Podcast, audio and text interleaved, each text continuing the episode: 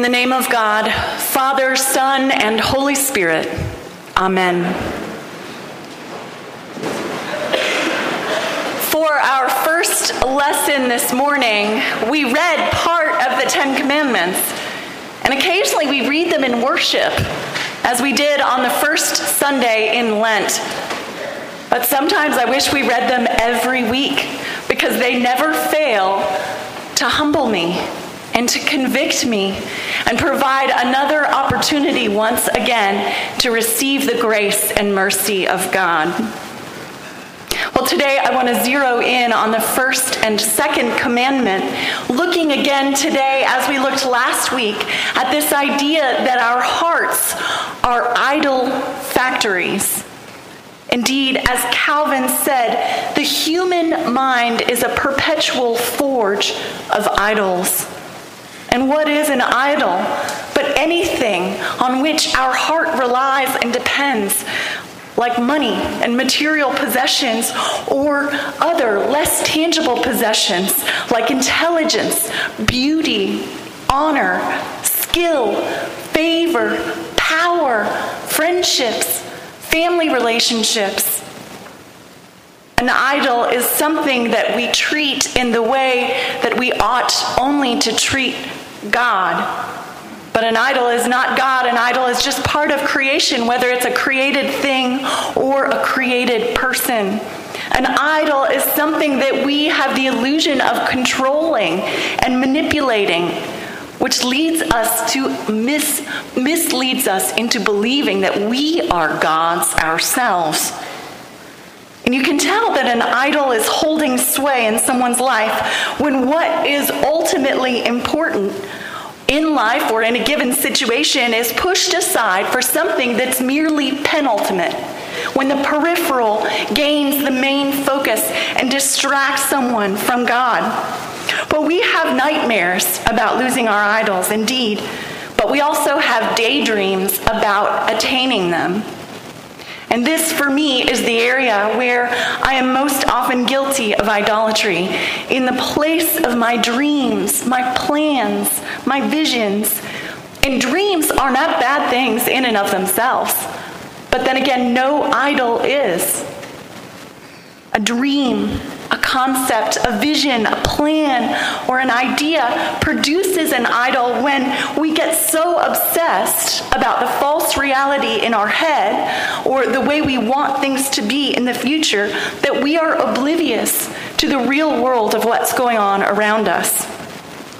Calvin wrote again that the human mind substitutes vanity and an empty phantom in the place of God.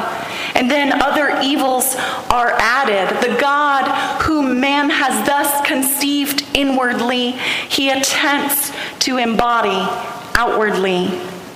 The mind in this way conceives the idol, and the hand gives it birth. The idol is dreamed up in our head, savored, embellished, put forward as what must be, and then we work religiously to attain it in reality.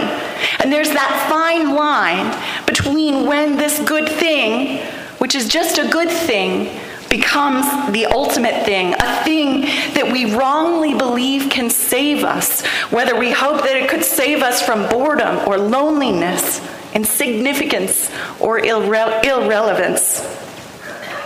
The fine line is crossed when the concept becomes the master instead of the servant.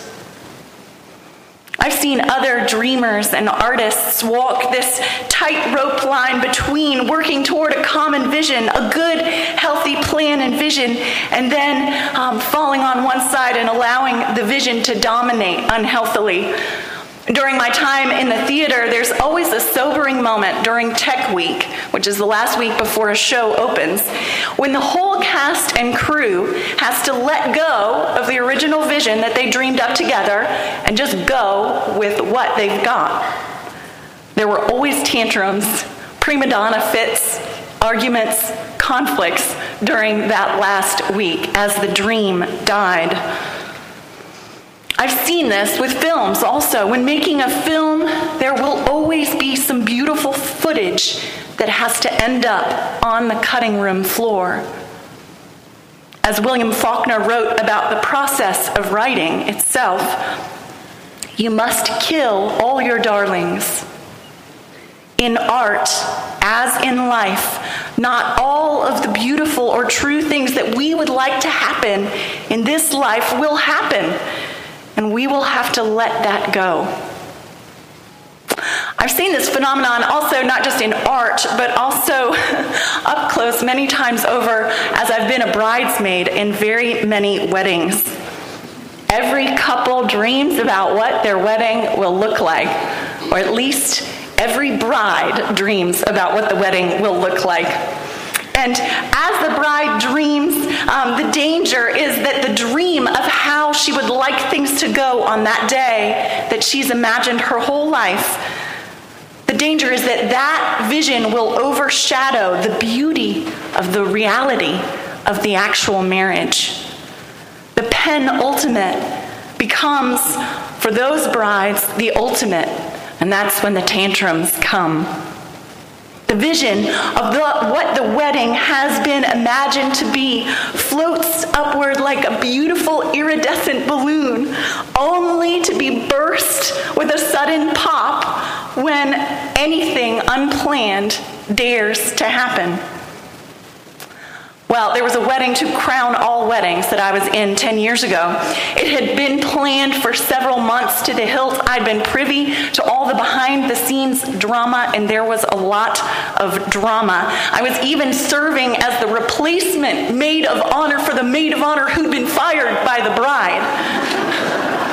So I was a little nervous, as you can imagine. The big day came, the big weekend came, every detail was in place, or so it seemed. She had managed it. She had made her dream become a reality. And then there was so much rain, more rain than Connecticut has probably ever seen. It did not stop raining for one moment. And the day came, and there was no way that the ceremony could be outside as she planned, as she dreamed. And so her vision of how it would be, how it ought to be, was dashed to pieces. And that's where the Lord entered in. It was a miracle. Uh, by the grace of God, this bride Zillah was able to allow her dream to die so that she could receive the full beauty of the reality of that day. Her day came, the rain never let up, and we tiptoed around her saying, Okay, what's she gonna say? Miraculously, she was serene and calm. When asked about the rain, she said, It doesn't matter. I am getting married today. The bride had let go of the penultimate, and she had finally grasped what was ultimately the most important part of her whole wedding. Well, today, in our second lesson from the Gospel of John, we find ourselves there at the beginning of Jesus' ministry in the temple to celebrate Passover. And though God had originally given the temple as a temporary means of atoning the guilt of his sinful people, the beauty and the glory of the temple had become the be all and the end all for the Israelites. The temple had become for them an idol the people of Israel had mistaken the penultimate for the ultimate. They had become so engrossed in the type, the shadow of what was to come, that they were unable to receive the beauty of the real thing when it was right in front of them. They had come to see the temple as the only place where God would be manifest to them. And so they were so bedazzled by it, obsessed by it, that they failed to recognize Jesus, God in the flesh, there in front of them. And so when Jesus takes authority over the temple to cleanse it of the money changers, the religious leaders challenge him. They ask him, What sign have you to show us for doing this?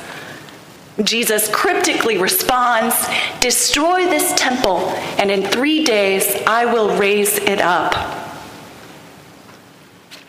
We too, when our idols are challenged or toppled, when those balloons go upwards and they just kept keep getting popped one after another after another. We want to challenge God, much like those in the temple long ago challenged Jesus. Who do you think you are?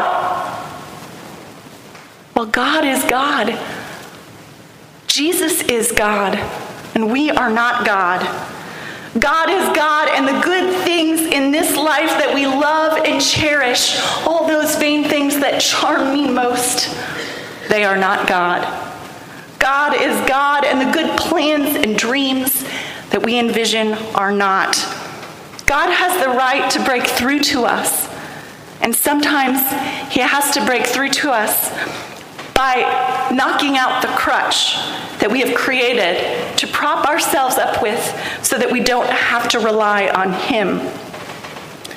God has the right to displace anything that usurps His place in our lives. And so, the sign that Jesus gives us when we shake our fist and say, Who do you think you are?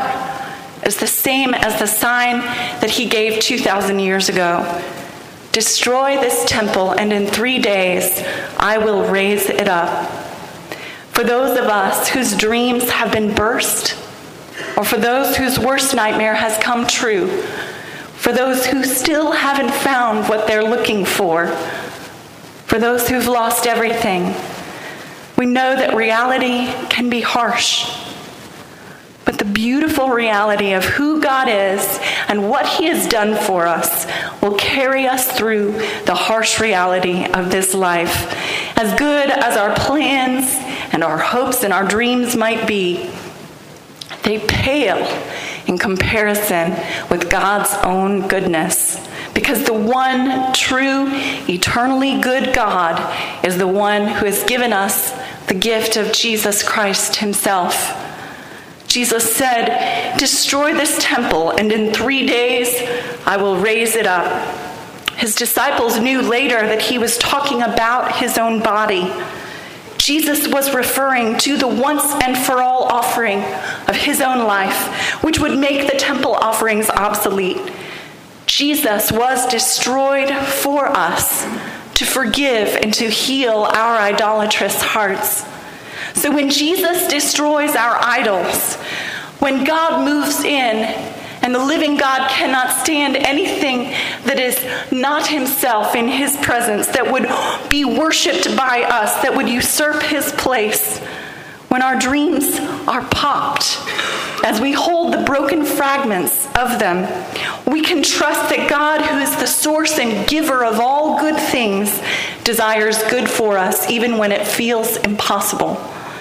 He desires the best for us because He loves us. And in part of that best is that we would not put our trust in any idolized ideal or created thing that cannot save us. By the power of Jesus' death and destruction on the cross, we have the sign, the sign of God's great love for us. We know our sin of idolatry is forgiven and removed, even if we keep creating beautiful balloons that will get popped. By the power of Jesus' resurrection, we can trust that all that was good about our hopes and dreams will be somehow fulfilled and reborn in Him.